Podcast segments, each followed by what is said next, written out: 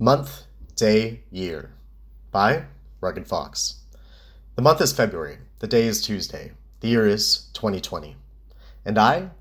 I'm currently sitting at the Fox Den, sipping coffee from the limited release collector's edition Rugged Fox and Clark coffee mug, and trying my darndest to stay attached to this keyboard.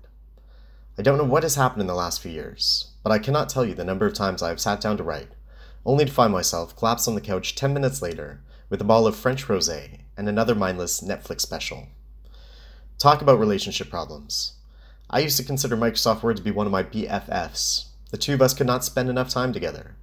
But now it appears as if my digital acquaintance has turned into that once beloved best friend who drops you in middle school as soon as they trade in dignity for a higher step on the social ladder.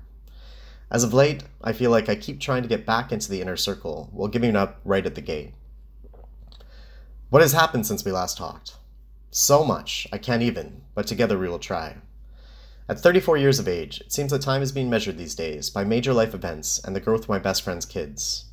Ever since I entered into my third decade, I have caught myself overflowing champagne flutes with phrases like, We are going to Paris. I cannot believe how fast he has grown. And congratulations on the new store. That is amazing. Well, there has been ample cause for celebration. As life would have it, there has also been several sequences of subjects, predicates, and complements that I wish I did not have to tie together. Loaded questions, such as How bad is it? Is he going to die? You two are getting divorced? I'm so sorry. And so I guess this is goodbye. But just for now, right? The truth is that while as a teenage boy and then later as a 20 something, I always dreamed my 30s would be the time to shine. While it is true, there have been a plentitude of peak style moments, there has also been a massive major wardrobe malfunctions.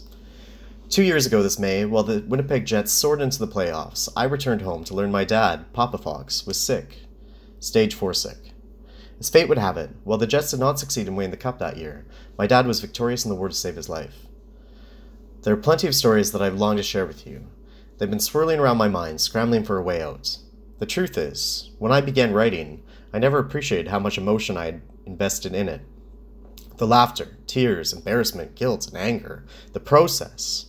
These past few years I have avoided a keyboard not because I did not want to write, but rather because I did not want to feel. Now I'm ready, and it feels good to be back, if that is okay by you.